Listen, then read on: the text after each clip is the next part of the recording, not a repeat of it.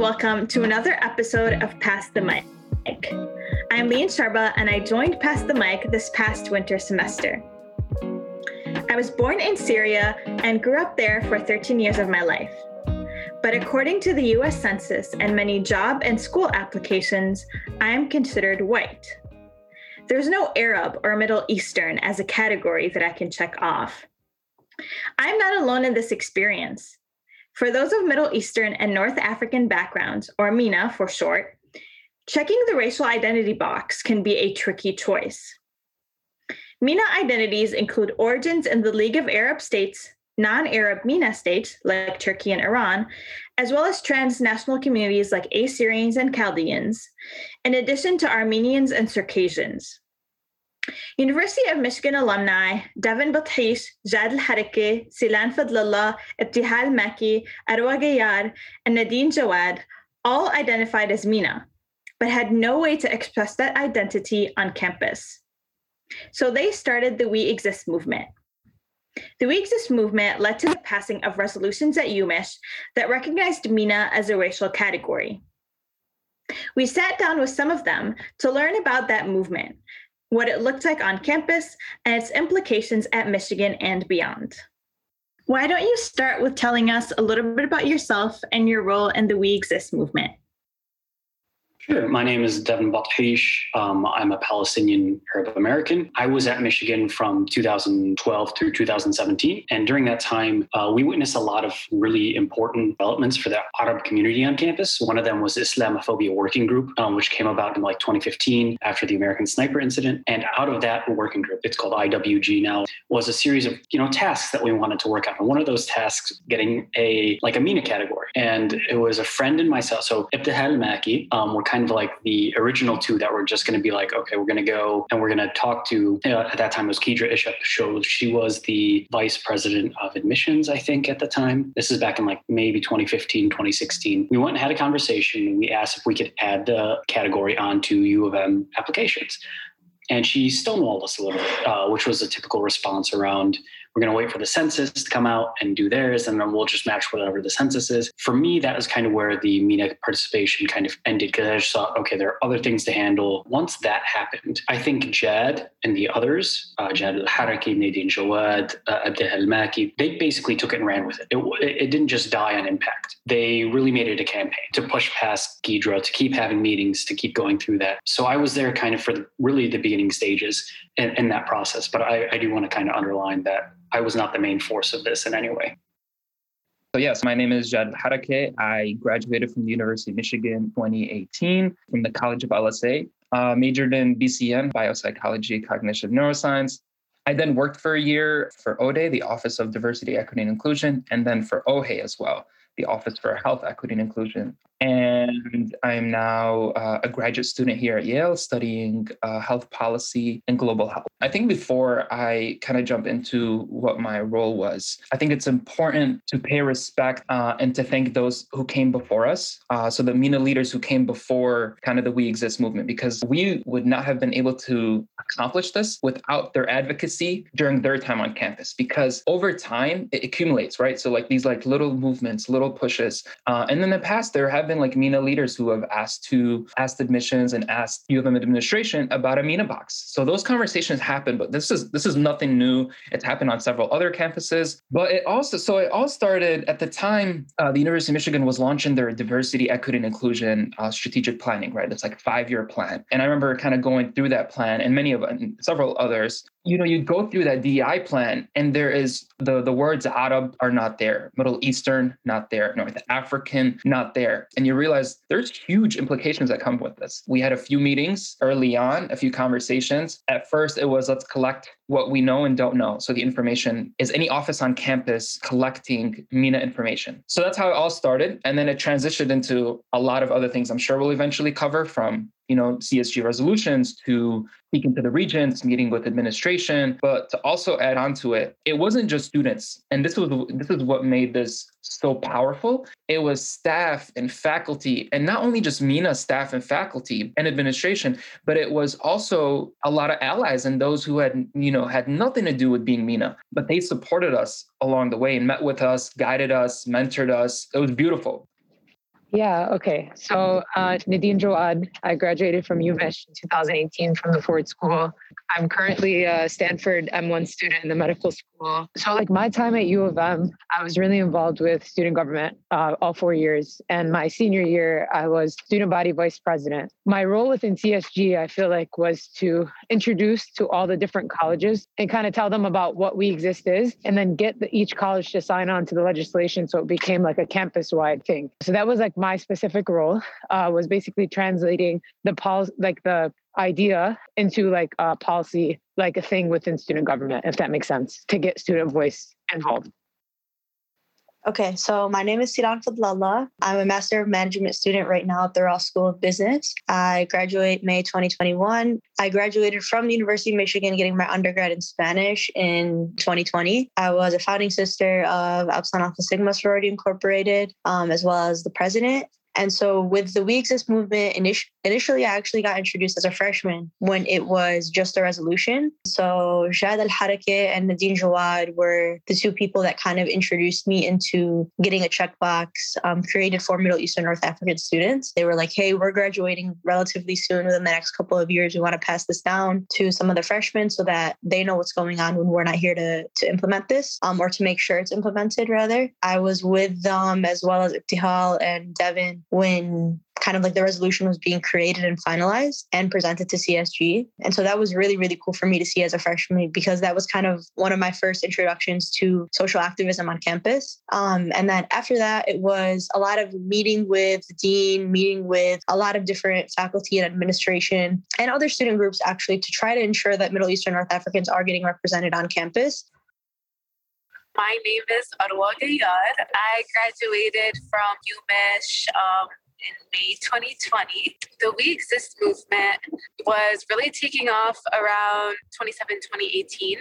And kind of just to set the scene, campus was really lucky at the time. In those like few years, there was an overlap where it's just, I think you had a lot of really strong student leaders in a really pivotal time all together on campus. And I think it was, you know, like everything um, with ad- advocacy and activism, it, it's multi generational. I know that there were a lot of activists and advocates who had also graduated and were really crucial in this advocacy. So, yeah, around this time, I think the startup community had really begun to mobilize itself. It was right around when Trump had gotten elected. And at the same time, there was a lot of noise around divestment. And I think the Arab community had a general awakening that there is a real need to get organized, not only at the student level, but also, you know, as students were, you know, thinking as student activists and student leaders, they're like, okay, we need to get our student organization and our student org presence like to be there and to be able to advocate for ourselves. And we don't have have the data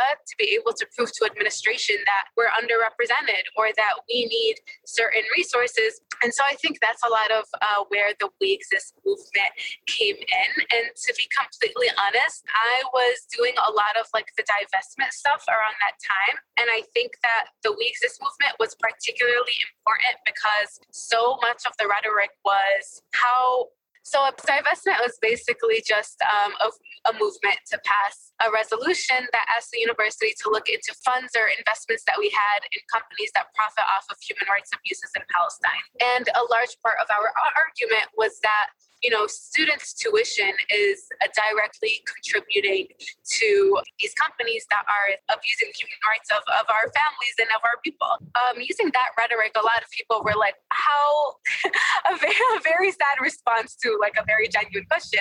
Some people are asking, how much of the student body does this really affect? Outside of like the ethics of all of that, of just like in general, this should be something enough that's like more than enough for us to take a stance on it and do something about, we found that we didn't really have uh, the resources to be able to give them that information. Why do you think a checkbox is important? Why is this recognition important? In other words, why can't MENA just be labeled under white? Underrepresented minorities are statistics that universities track. Arabs are not a part of that. We're part of the dominant characteristic trait, which is, you know, being counted as white which again is not helpful in any way. When we would be on campus asking, do we have these services for Arab students? Members of the administration would ask, well, how many Arab students are there? We have no idea, right? And it's not our fault. That was intentional, right? We cannot count how many students there are. So we couldn't even back up the ask that we're making to say this is how many students are going to be impacted because we had no clue. And that was not something that we did, it was by design.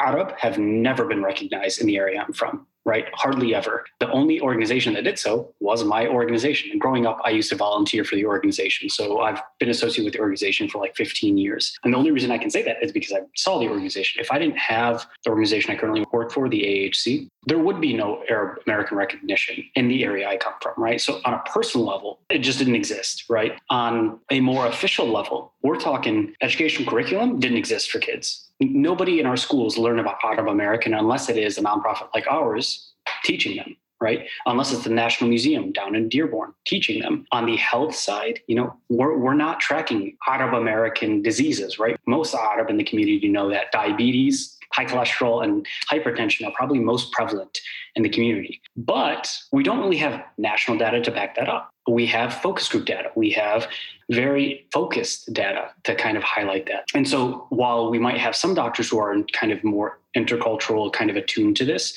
most are not because this is i mean you're not going to have this taught medical schools unless it's kind of universally backed up. The same is true on the not just the educational side and the medical side but we're talking financial side. Having an understanding of where arab americans fit on the median household income lines are they more in line with more marginalized minority groups such as black americans or latino or hispanic americans? Are they more in line with asian americans who tend to be do a little slightly fair as an average on median household income? We don't know all of these different areas in which we look to kind of be markers of social health, public health, or even just social wellness, we don't have examples for Arab Americans. And the final piece is if you want policy enacted for Arab Americans, you better have some numbers that you're making up from somewhere. I was seven when the towers came down. I remember watching it on TV and growing up, I heard terrorist. I heard Osama. One of the more, I guess, mean things was I used to get tape wrapped around my arms because I'm hairy and they would rip the tape off as fast as they could to see how much hair they could take off as a way to like make fun of me. I remember, you know, in high school wearing my Palestinian great grandfather's thobe and a um, so uh, robe and like headdress, headscarf. And I walked in, and this was actually on Halloween. So I, I walked in on Halloween wearing this, and so everybody else is in costume, and you know, everybody looks at me and goes, "Why are you wearing that? It's so weird. What are you doing?" I'm speaking to a zombie right? This dude's a zombie. The other dude's a Frankenstein. Like I'm the weird guy, right? And so I had to play it off as, oh, I'm just an old Arab oil sheikh because that was like what you're acceptable to be. And so at no point in my life growing up in the institutions I was attending, which were all white usually, that I could ever feel comfortable being who I was and being accepted as Arab, right? I had to whiteify myself in many, many ways. And so when I applied to Michigan, it's a smack in the face for me, it was also a smack in the face because my mother, a Palestinian immigrant, marked white. My great uncle, her uncle, also went to Michigan, also marked white. So this is from 1950 through the current day that we are having people who are getting marked as either white or some other identity that is not referring to who they actually are, which is incredibly frustrating. I mean, it's it's devaluing, but it's also dehumanizing because your lived experiences, uh, while not solidified in a box, aren't even represented enough to be identified on the box. And this also has a lot of repercussions. So, this is something I've kind of noticed even with my own identity, even in conversations around social justice, around uh, progress, around policy decisions. Um, when we talk about marginalized populations, Arab is usually left out. Muslim is brought in, but Arab is left out usually. And that is strategic, right? Because people don't know that Arab is a category. Now, there is issues between being a Christian Arab and Muslim Arab. Uh, I grew up as a Christian Palestinian. I still am. Um, and I had many interesting occasions in which kids thought I was Muslim and I was not, but I had to become a spokesperson for Islam because they were not smart enough to get it.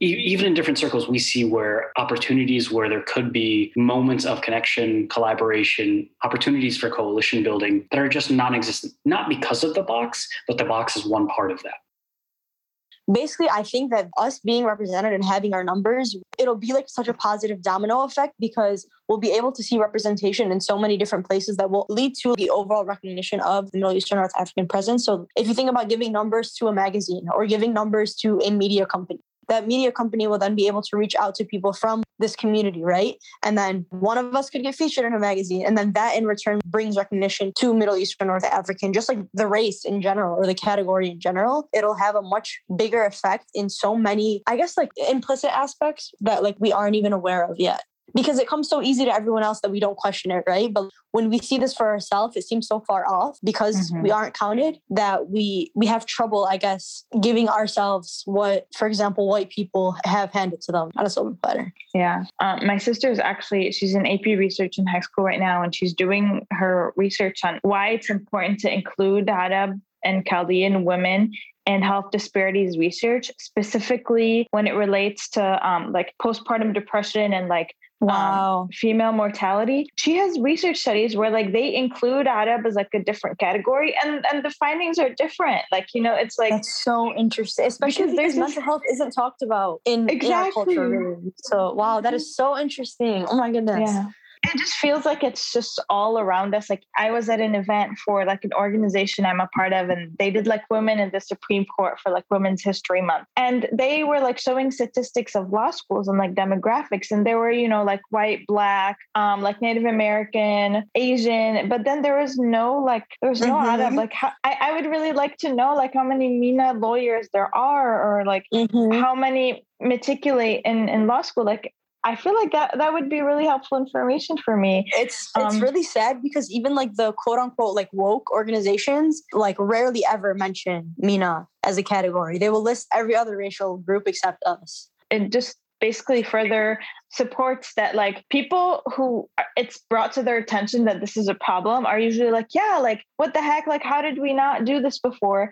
But people just don't know. Or they're just mm-hmm. the invisibility is is so prevalent exactly. um, we need to be able to recognize um, inequities, but also to be able to celebrate our community and to see what we're doing well in, and to be able to target our community with what we need. I mean, you know, you have to you have to be able to recognize a community and, and see where their faults are in order to provide targeted policies. I think it um, it erases a lot of like the individual experience. Um, like I was saying, I mean, race in general is a social construct, and a lot of what whiteness is is how you're perceived and, and how you are interacted with. And so, while for some Arabs, because I mean, you know, I do want to acknowledge that there are Arabs who are very like white passing and, and benefit from white privilege. For some Arabs, they might be able to live a life in America, you know, if they don't have an accent, if they don't have a particularly inflammatory name, they might be able to live life in America America with the same privileges as a white person. But if you're talking, for example, like to me as an Egyptian woman, or, you know, like if you're talking to people from Yemen, if you're talking to people from Tunisia and Libya, if you're talking to people from like the mountains of Lebanon, like, you know, it's it's really such a variance. It erases, like I was saying, the reality of someone's experience. It's very simple. And we often uh, kind of use this phrase it's like the lack of institutional memory, uh, documentation, and recognition regarding the historical presence of the MENA community. It only disempowers the community. For example, if we wanted to understand the needs of MENA students on campus, you cannot do that if you don't have data to back up the, the, those claims. You know, so if you wanted to look at academic retention rates, academic achievement disparities, graduation rates, dropout rates, bias incidents, health services, mentorship to students, like from faculty and staff, without data, without having a box on surveys, uh, whether it's through admissions or through student life or really any other office on campus, then you again you can't make any type of conclusion. We know nothing about the community without data. Data drives any type of claim and any type of any type of statement that you can make. I can't go out and say you know our community needs this when we don't have data to kind of back that up. Um, i mean i can but a lot of people would then question it. Like how do you really know that? And that's where it kind of plays a big role. On the census if you fill out other and you write in middle eastern north african actually no matter what you write in other what the census does and a lot of people don't know this what the census does is they put you in with white. Even if you so if i put other and i don't know like if i put sudan you know, it's a, you know, a North African country. They wouldn't put me with like black. They put me as white. Like they put me as in, yeah. So which is a lot of people, yeah, a lot of people think that, oh, if I write other, if I put in, you know, in the box of other and write my own country or my own, like if I put MENA on there, then it will, you know, they'll create some type of other category and start collecting people who put that. No. And that's actually how, on the national level, uh, that's how the conversation kind of started, is because they realized so many people were putting in other and putting in MENA or putting some other MENA, like not just MENA, but a country. But so yeah, so going back to the, you know, we are not white. And that's, I mean, let's really think about this. Let's think about this post 9-11. Let's think about kind of in the media how we're portrayed. And media, I'm not talking about just like news outlets. I'm talking about movies. I'm talking about TV shows, the stereotypes that comes with being Arab, our names. You know, how many times do we do we get stopped at the airport and it's you know it's a it's a random check. So so so this is where we you know a white person would not go through something like this. Uh, if someone sees a name you know Jad al Harake they're not going to be like oh this guy's white right? Lean Sharba you know that's you know she's not white. Personally like i'm studying medicine and public health. Like it's actually disastrous how a lot of middle eastern immigrants and refugees come into the us we have no idea anything about them demographically speaking and we, we have no way to even understand disparities with our, our own community so, like for example, like I'm working on a project regarding refugees in the Bay Area, California. The, the, experience of Yemeni asylum seekers and refugees is very different than Lebanese immigrants who come from the Middle East. But they're both categorized in ways where like we have no ways to like understand the discrepancy between the two communities. We need to one homogenize and get that data for ourselves so we can do public health work. We also need to be able to like subcategorize ourselves to get better information. What are some of the effects that you saw the We Exist movement have on campus? In terms of the two years that passed after it so this is now something that we now see in internal documents um, like puts a little smile on my face that i can say um, MENA rather than white in in UMich internal documents. But we were also recognizing that for legal reasons this data isn't necessarily as accessible to students because you can't create programs um, that are inaccessible to people that are not of that ethnicity or race. And so one way that we were trying to utilize this um, is that okay now it's at the forefront of our minds that we need to count people because of the we exist movement. But we were like okay here's this point of advocacy that has been identified and is now being collected thank god at an institutional level. But how can we make use of this new point that we've recognized as students? And the way that we did that is trying to create salam where we could ensure that it would be sent to all first year students and people who would self identify as MENA would hopefully, just as they would press MENA on a little form, they would also, you know, as they're opting in for their orientation, they would also opt in for Salam. Even if they don't end up attending, at least us having their information and being able to collect that voluntarily would be something of benefit to us. I was so lucky to have that mentorship from the community above us, and it gave us so much foresight to start these kinds of programs. And I think that was a big thing that really drove this program is that, okay, not only are we trying to create a pipeline where students, once they come on campus, identify, self identify themselves to us and like not have to waste time because so many people would be like, I wasted the first year of my college experience. I didn't find that of community. So we were trying to mend that. But at the same time, we were trying to provide mentorship that both me and like the co founder Noor found so crucial. I mean, Nadine was a key mentor for me in college, and Jed was a key mentor for her. And I think we both recognized that the reason we were able to do so much of what we did in undergrad was because we had mentors who quite literally took us to meetings and, and taught us a lot of these leadership skills. So we were like recognizing that privilege and trying to and make it accessible for all Arabs coming in. Also recognizing we had quite a complicated landscape of Arab organizations. So Sam kind of like took that and basically introduced students who were coming into all of the different little bits and pieces of the Arab community on campus. But it was also very important and quite similar to what you're doing right now in being almost an archival tool. You know, we can sit there mm-hmm. and talk to the new students about these crucial movements that allow us to do so much more than we were able to. The first Salam, we sat there for I think a good two, three hours and talked about divestment. We talked about we exist. We talked about all of these things because it's so important to know your history in order to know where you were so that you can know where you're going. We were able to, you know, see that here's this point of advocacy that we need and recognize that, okay, we need to make Salam out of it. We need to make Arab Leadership Network out of it. I think pipeline students Arab Leadership Network, which is just a way to like make sure that Arabs on campus are trained and have the skills to be leaders, to be wherever they want to be on campus and be at the top of it, as well as be able to adequately and competently run our community. How has this fight looked differently in your professional sectors than it did at your time at Michigan? I mean, the best example is COVID 19. So, we were uh, working on a study where we wanted to understand the COVID 19 vaccine acceptance among communities in the US. At the time, when we had created the survey, and this was supposed to be a nationally representative survey, what researchers typically do, especially on a national level, not just a regional or like a, a local level, is mirror what is on the census. So that is a per- and we ended up publishing the data and it was one of the one of the first studies if not the first study that looked at COVID-19 vaccine acceptance among adults across the US. It, it kind of broke my heart because I I mean I was like you know I helped lead the study, I helped I helped publish it, I helped write the manuscript for it and for you know for myself for, for me to not be able to uh, include a MENA box and for me not to even purchase my own like kind of selfishness of wanting to understand what is the vaccine acceptance rate among you know MENA individuals in the US. I couldn't do that. And that has a lot of implications because then after that, because it was one of the first studies that did that, so many studies that followed that wanted to look at vaccine acceptance within specific populations, whether it was healthcare workers, whether it was specific, you know, within a specific age or a specific profession, they would again, so they would just mirror what we did. And so it just it furthers kind of the issue where they're not including the MENA population. Again, this is a pandemic that we're going through, right? The really the last one was back in 1918. And so to kind of think about that and all the research is being collected and that has uh, that has been collected in the past, it's been about a year now, a year and a half really. That research is going to be referenced for decades to follow because this was such an important time. There were so many gaps, public health wise, and in preparing for this pandemic and preparing for vaccines and preparing for mitigation resources and thinking about infection prevention, con- controlling infection uh, and infection prevention. So just think about all that. Like it has huge implications when we are not included in this data.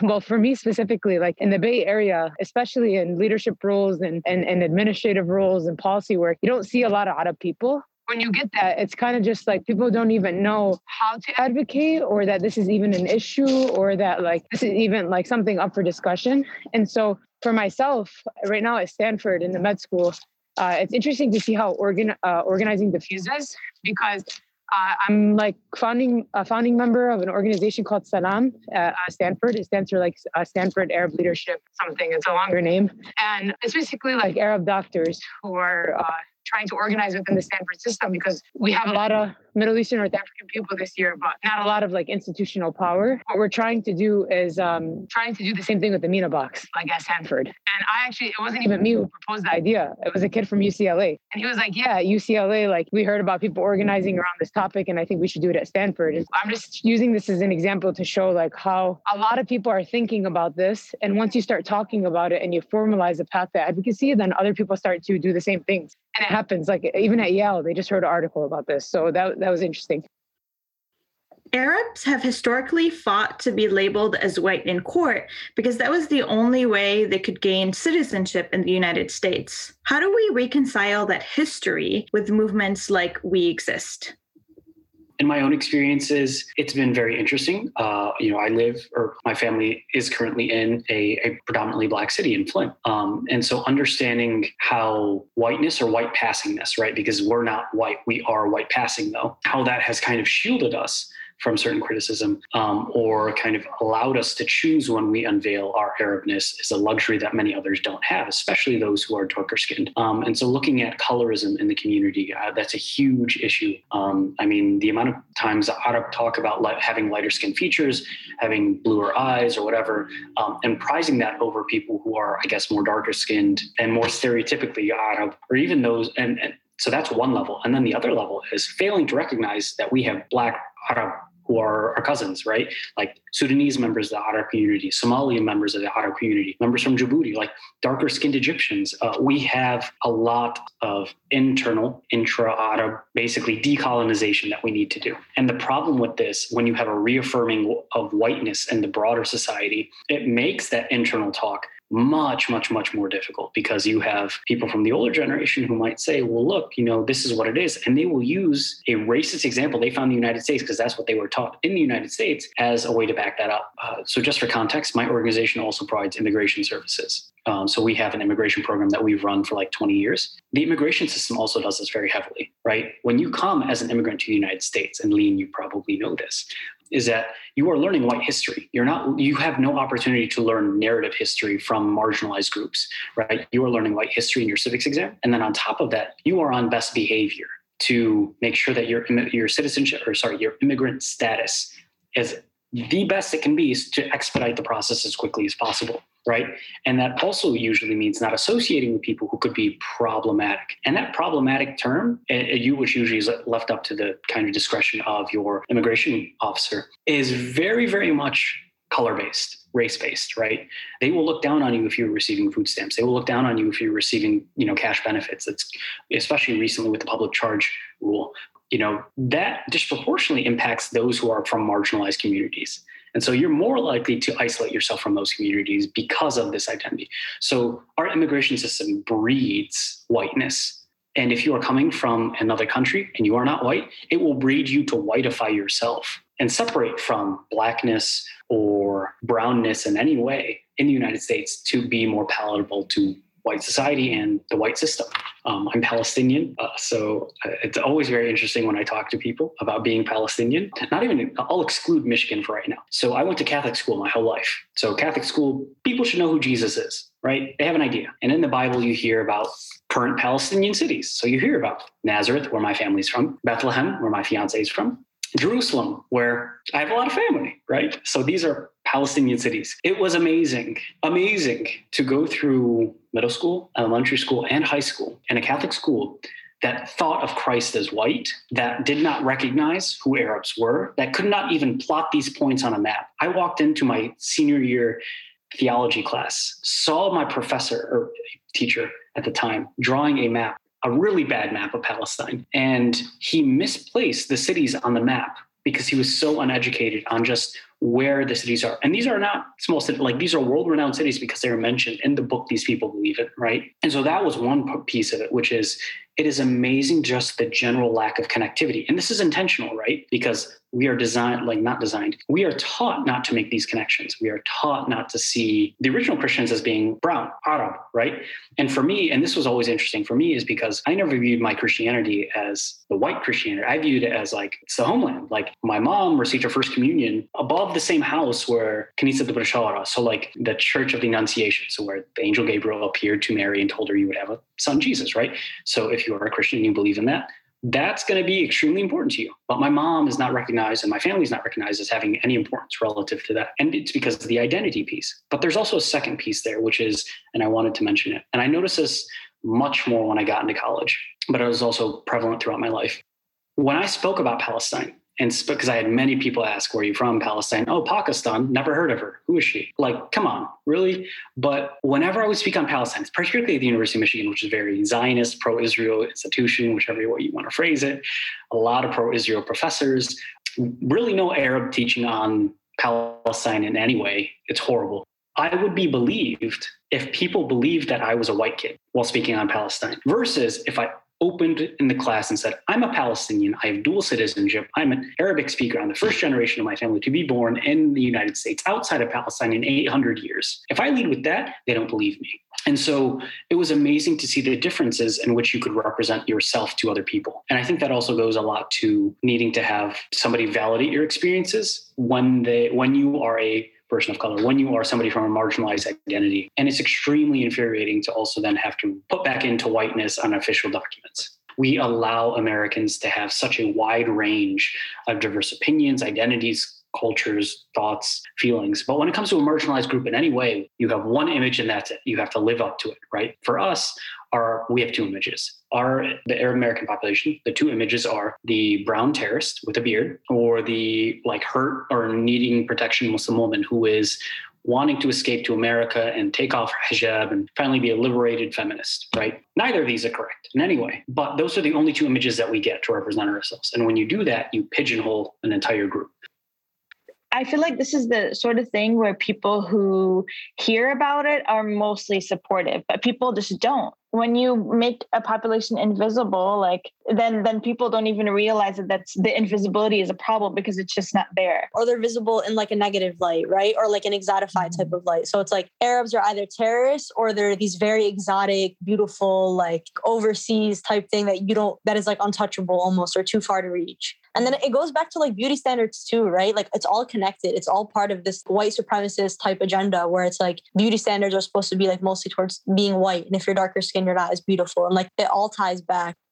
This is more so the older generation uh, where the argument kind of came like, oh, you know, you're white, you know, like Middle Eastern North African is a part of the white category. And that's usually the older generation. And the reason why that is, is because they wanted to be accepted by Americans, by white Americans. And we see this often with the immigrant populations because you want to be accepted and at times you want to separate yourself from your your own people that's where that argument comes from. You know that's really where it's rooted. It's that you know they don't want to be different. And why don't they want to be different? And it's for for valid reasons but we live in a different time. But at the time is they don't want to be discriminated against. They don't want to be left out of jobs. They don't want to you know especially when we think about employment we think about interviews uh, they wanted to be a part of the white category because they didn't want to miss out on all these opportunities that white people were, you know, taking away from them. Whiteness was a prerequisite to citizenship until like 1950s, early 1950s, with the exception of made for uh, those who were Black, African American, and Native Americans.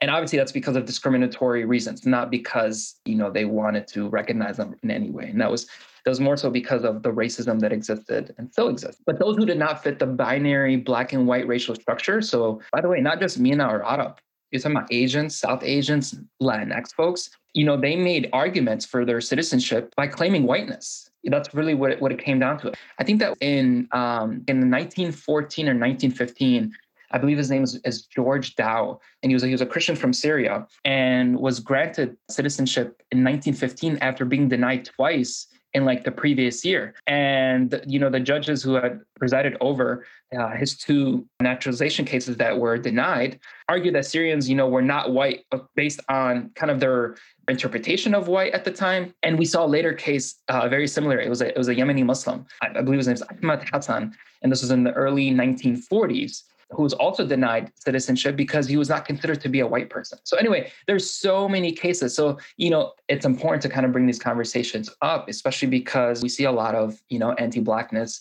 in across non-black communities and including, you know, I'm talking about uh, non-black communities of color. I think I think we're kind of because this is happening so much later and and the discussion around race and ethnicity and racialization has become so developed, we also should use that privilege to be very intentional when creating this box, um, where we recognize that theoretically the MENA region has like a variant of race. You know, I mean, we look so different, but we're kind of clasping onto something that bonds us together, which is this kind of like region and this common experience and and often, you know, linguistic and and cultural um, shared identities, but it's I think it's equally important to to not erase that I think the disparities that we have amongst I don't necessarily want to say disparities, but I think the differences, just because it also creates a, a different lived experience. Um, and I, I think it's just like so interesting going back to you know how we're kind of caught up in this in this very sticky situation where you know we do have to identify ourselves as a as a common identity when we are so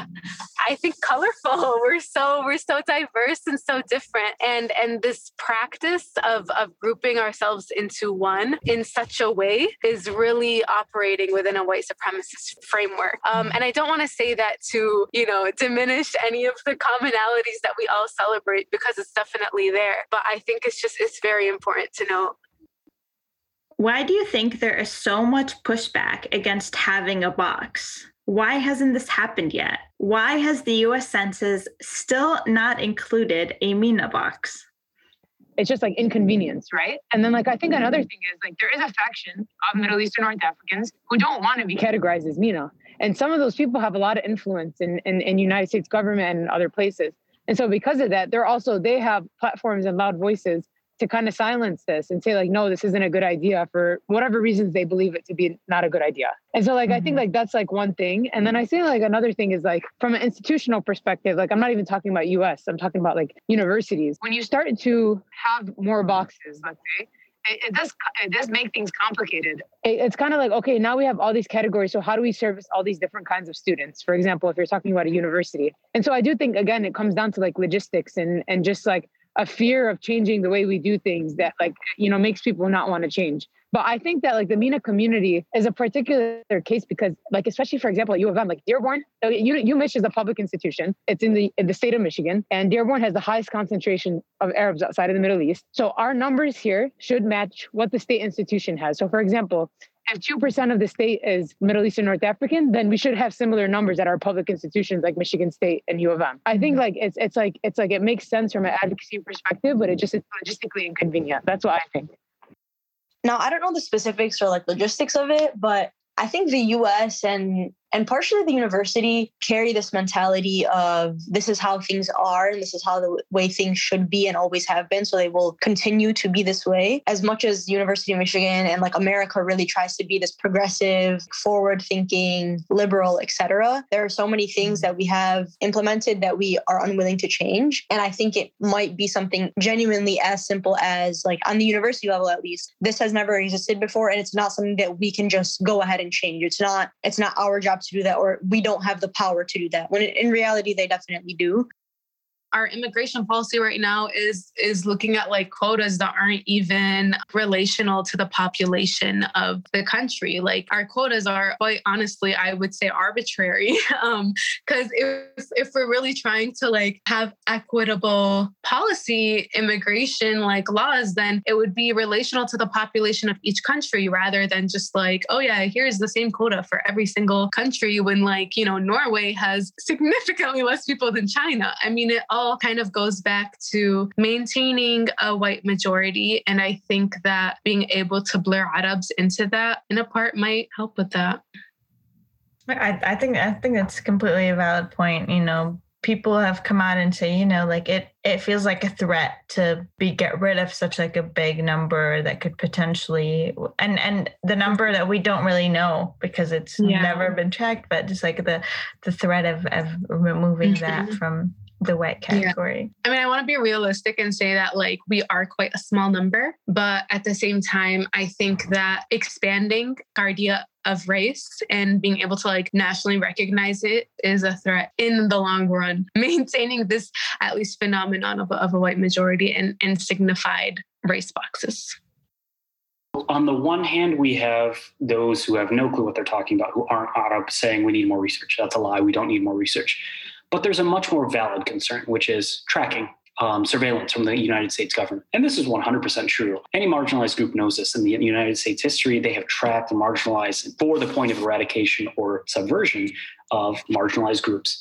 Um, and this is no different for the Arab American community. We know that they were watching most people in Dearborn and most people in New York City after 9 11 for about a decade. The ACLU has proven that. We know that they have been basically racistly putting people on a no fly list, the terrorist watch list for at least 30 years, right? It, it actually predates 9 11.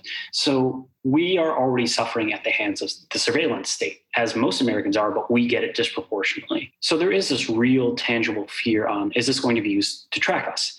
Now, the official census answer, which I kind of had to tout a little bit in the outreach, was the census doesn't share this data, which is true. The census does not share data along those lines. The Trump administration actually was trying to do so on this citizenship and immigration question. It failed. But it doesn't mean that they might get a better idea of the ethnic makeup of an area. Some fear that more recognition could lead to greater surveillance, that identifying ourselves as MENA could put a target on our backs. What do you have to say about this? Honestly, I think it definitely is a risk. However, I think we are already getting surveilled purely based on our last names or our name. Like I literally have Allah in my last name. Of course I'm going to get randomly selected by TSA at the airport, you know? So I think this type of surveillance is already happening. I also think the government knows a lot more about us than we think they know, like a lot more. And I think they already have a lot of the information that they want or need for no apparent or justifiable reason. But I think it might make surveillance, I guess, maybe even like easier on them. But I don't think like the amount that they will be surveilling us is going to like drastically increase.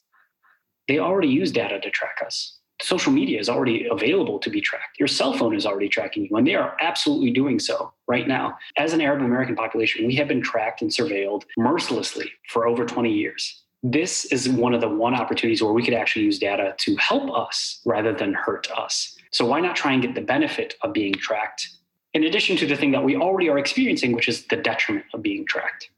I don't want to belittle those concerns, but I also think it would be naive of us to think that we are not already being identified in other ways.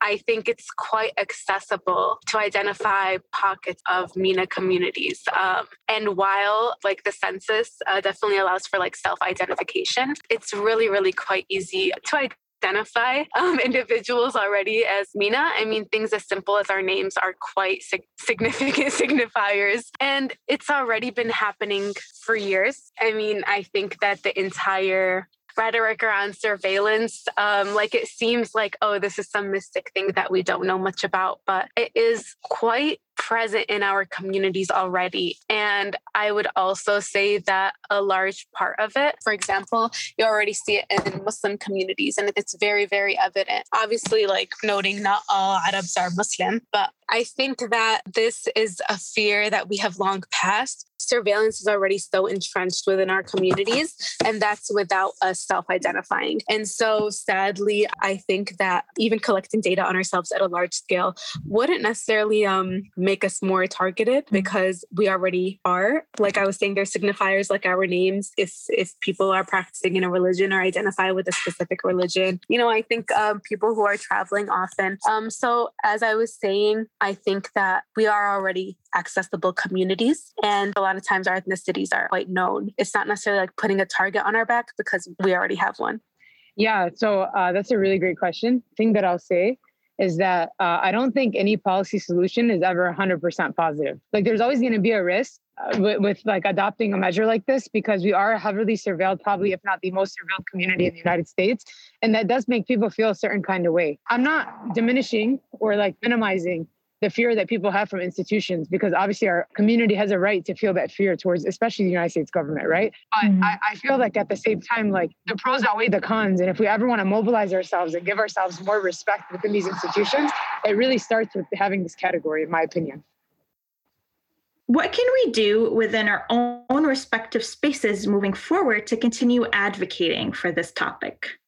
My uh, my grandmother is Palestinian, immigrated from Palestine, straight off the boat. We call her a boater, but we love her, no problem.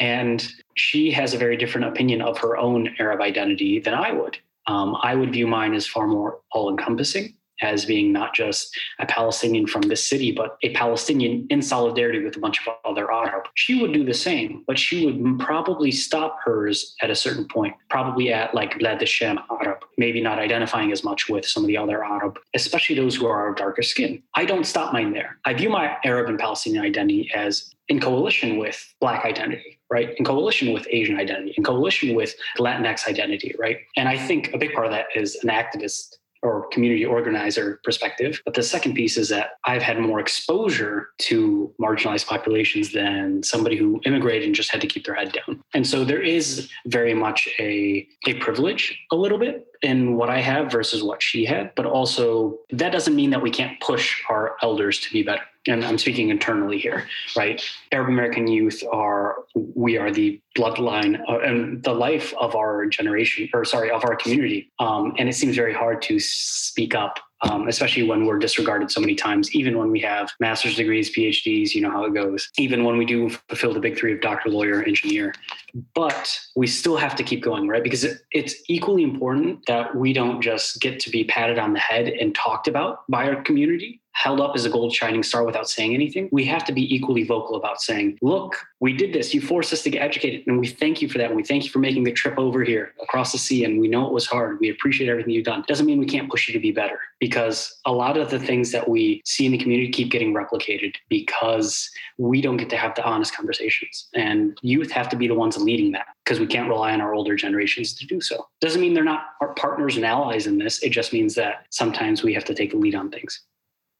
I think what I would say, and I think this is more so a message to any MENA student who is at the University of Michigan or who's listening to this and is on any other campus. And it's that we need to continue to advocate for our community. And there are still many things that we are left out of uh, and many conversations that we are left out of. So, the best advice I give to incoming freshmen or even like or if they're already freshmen, they're going to be sophomores, even sophomores going to be juniors, where if they have a year, two or three still on campus and they're, you know, they're wondering, what should I be a part of? What should I do? You know, I want to, you know, I want to make an impact. I want to make a change. And the best place to start is identify where you can play a best role for your community. And obviously it depends on what you're comfortable with the amount of time that you have on your hands. So, so the best, you know, the best advice is kind of identify what area in your community can you play kind of the, you know the best role in. And so, an example is we don't have an alumni group like an official through the alumni center, whether it's Arab or MENA. We don't have that at all. So, I, I mean, it's pretty obvious where that plays an important role, where alumni can kind of give back to their community and to to the students back on campus to connect them, um, to expand their networks. So that's just one example while this MENA box is very, very important, there are so many other, other issues that we need to tackle as a community at the University of Michigan. And in a sense, it feels like a responsibility. Like you're, you're part of this history of not just MENA and Arab Americans, but also of your own people and your own ancestors. Oftentimes, we're, you know, you were in that room, you had someone else, but oftentimes we're, it's just us you know there's no one else. That's very challenging. It's not easy. It's not easy for us to push back against others and and and push back against the norm in a setting when we're really the only ones. So i do want to recognize that it's not very easy and depending on the spaces that we are in you know we don't want to come off this is this is what we we're afraid of we don't want to come off too aggressive we don't want to come off in a way where then we lose out on opportunities and not being able to connect with different folks. But mm-hmm. at the end of the day, we know we are doing the right thing. At the end of the day, those who are on our sides, it's because they believe in what we believe in, and that's that's what's most important. And why would you want to have someone on your side who doesn't believe in your people and in your mm-hmm. representation, mm-hmm. regardless of who that person is? Thank you so so much for taking the time to speak with me today. I, I've really enjoyed our conversation. Thank you, Neen. Yeah, no, thank you so much for doing this. You, you've done such a great job. And it's been such a pleasure to talk to you about all of this. Thank you so much for having me on the podcast. I really appreciate it. But yeah. thank you so, so, so much. Yeah, good luck with everything. Advocacy for the box is ongoing because the US Census still doesn't include a MENA category. In this episode, we hope to highlight the importance of this issue. Additionally, we've used the term MENA throughout this episode to refer to people from the Middle East and North Africa. However, the term Middle East was first used by colonizers who exploited that region. So, student activists at Michigan are advocating for the use of the term Swana, or Southwest Asian and North African instead. To learn more, check out the Michigan in Color statement about the continued need for Swana recognition linked in our show notes. Thanks so much to Devin, Jad, Silan, Edwa, and Nadine for joining us in this conversation. And thank you to everyone for listening. We'll talk to you next time on Pass the Mic.